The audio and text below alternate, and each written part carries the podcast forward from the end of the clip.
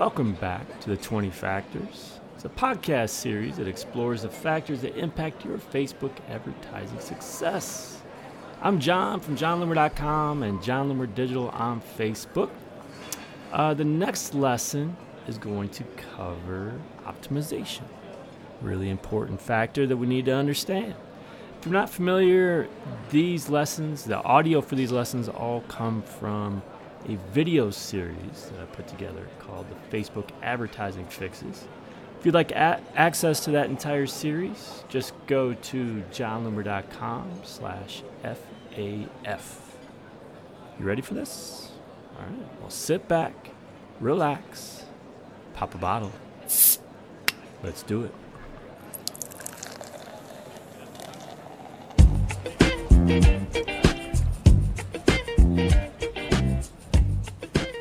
next up, let's talk about how Facebook ad optimization impacts the performance of your ad campaigns. So, if you're not familiar with what we're talking about here, uh, this happens at the ad set level, and you might find it under budget and schedule. You'll see optimization for ad delivery, and uh, you don't necessarily have to do anything here. Facebook will automatically optimize for an action, but it explains it for you um, when you when you go through this process. And Facebook, in this case, uh, optimizing for landing page views, Facebook says will deliver your ads to people who are more likely to click on your ads link and load the website or instant experience. That's for a landing page views optimization. So, with that in our back pocket, let's move forward. Uh, optimization, what's the impact? We need to understand that Facebook optimizes to show ads to people who are most likely to act. That's why this stuff works in the first place. Uh, that's why Facebook ads are so are so effective. The action that you're going to optimize for is the action you want them to take. So, um, if you could be trying to get a conversion, you could be trying to get engagement, leads, uh, link clicks. I mean, so many different things. And depending on what you're optimizing for, Facebook has all this data on people.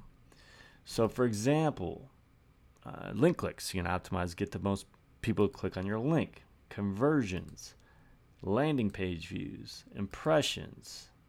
Understand this is this is often misunderstood. Uh, Facebook's not trying to reach everyone in your audience. So if you give Facebook an audience of 50,000 people, you're going to optimize for conversion. They're not going to try to show it to all 50,000 people. So what you optimize for will absolutely impact who who it reaches and impact your results. So your objective though is going to help dictate the optimization options. So um, you're not going to be op- be able to optimize for conversion unless your objective is conversions in the first place. So how should we approach this? To keep it nice and simple, um, you know, the general approach here is you should optimize for the goal action that you're wanting to achieve. But sometimes you may want to optimize for something else. It's all a matter of experimentation, finding what works best for you. Um, but there, understand how optimization works too. Is that Facebook needs enough of these actions to properly optimize and get out of the learning phase. We don't need to talk about all the learning phase here. Um, but if you're not able to get much volume of these actions, Facebook's going to struggle to optimize.